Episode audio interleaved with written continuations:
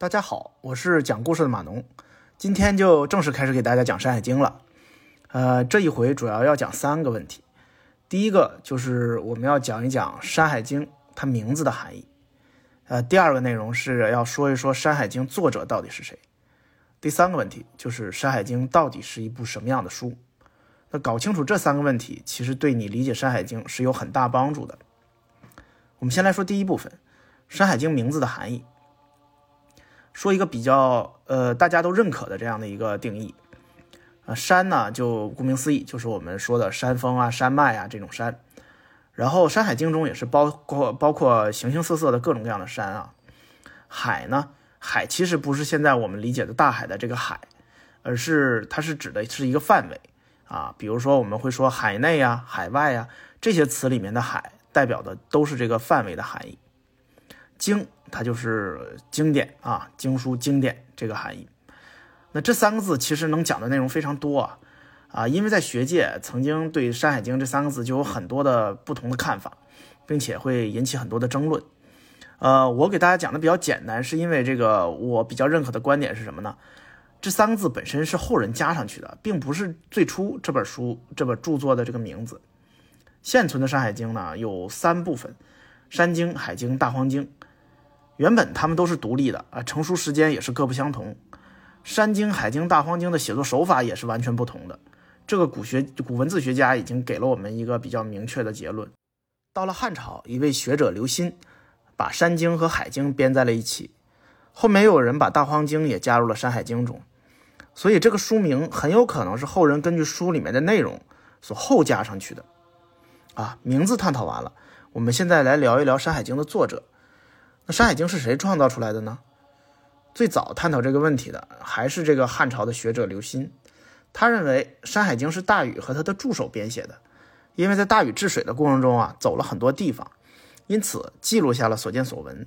这个说法是大部分人都不认可的，现在呃普遍认为这是不可靠的，因为这个事儿很难证实啊。我们现在考古发现的这个呃龙山啊、仰韶啊这这这些文化遗址啊。都没有出现文字记载这这个这个证据，因此就很难说这个大禹那个时代是能用文字来记录见闻的。那学界普遍认可的呢是《山海经》其实并不是一个人完成的，而是一个集体创作的结果。那么这又产生了不小的争议，就是这个集体到底有哪些人？《山海经》啊，最开始是一个图文本。也就是说，是既有图又有文字的，甚至是先有图后有文字的。也就是说，最开始流传的是一套绘画作品。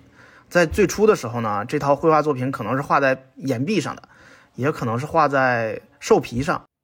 不管怎么说呢，它不可能画在纸上，因为当时是没有纸的。所以，想要流传下来这幅画，就要对这幅画进行临摹。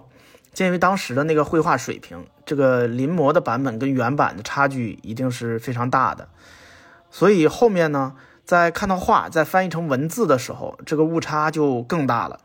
因此，我们现在见到的这个文字版的《山海经》里，就会出现各种各样奇怪的生物。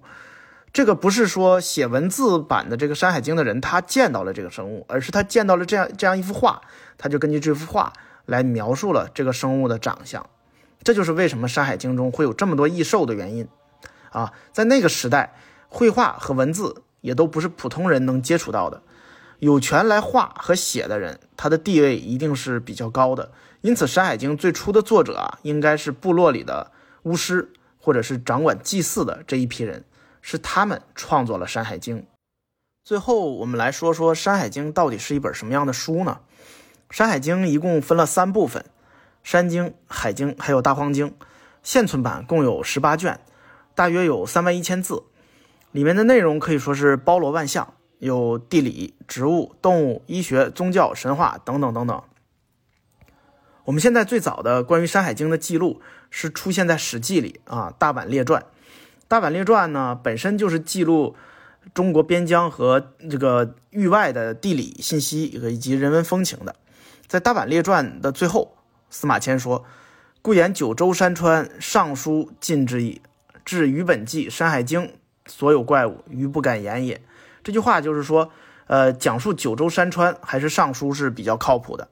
像《虞本纪》和这个《山海经》里面记录的那些怪物，我是拿不准的。司马迁是一个比较严肃的历史学家，他写《史记》中大部分内容都是经过他考证的。他认为《山海经》中记录的那那那些内容啊，他是没有办法去做考证的。不但我们现在人看《山海经》觉得很荒诞，司马迁也是这么认为。但是现在我们有了更科学的手段去考证这些内容，这就是考古学。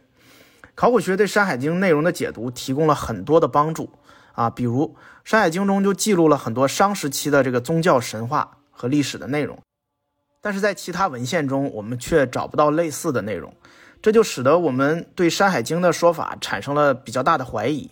给大家举个例子啊。《山海经》中记录了很多帝俊的内容，那其他古籍中都没有见到类似的记载。但是我们在出土的甲骨文当中得到了这样的证实，就是说这个帝俊呢，其实是商的始祖啊，被称作高祖峻。还有一个例子，《山海经·海内北经》中曾经描写过这个王子业被碎尸的现场哦，特别恐怖的一个现场。呃，人们一直也搞不清楚这个王子业到底是谁。啊，直到甲骨文的内容出现，我们才证实了这个地方其实是《山海经》传抄的过程中产生了一些错误，啊，应该是王子亥，而不是王子业。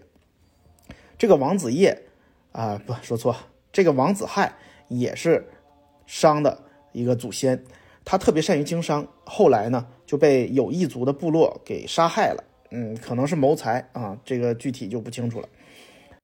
那么《山海经》里其实记录的就是这个被谋杀的这样一个过程，因此呢，从这个角度说，《山海经》绝对不是一一部玄幻作品，其实是我们先民的这种人文地理志。那我们再总结一下，《山海经》是一部由古代祭祀的官员创作，并在后世被大家整理在一起形成的这样的一部作品。它主要记录的就是我们古代先民的人文地理。祭祀活动啊等等的这样的一部作品，那我们今天就先讲到这儿。下一集我们一起来讲一讲《山海经》中的异兽，看看我讲的和你了解的那些是不是有哪些不同。咱们下期再见。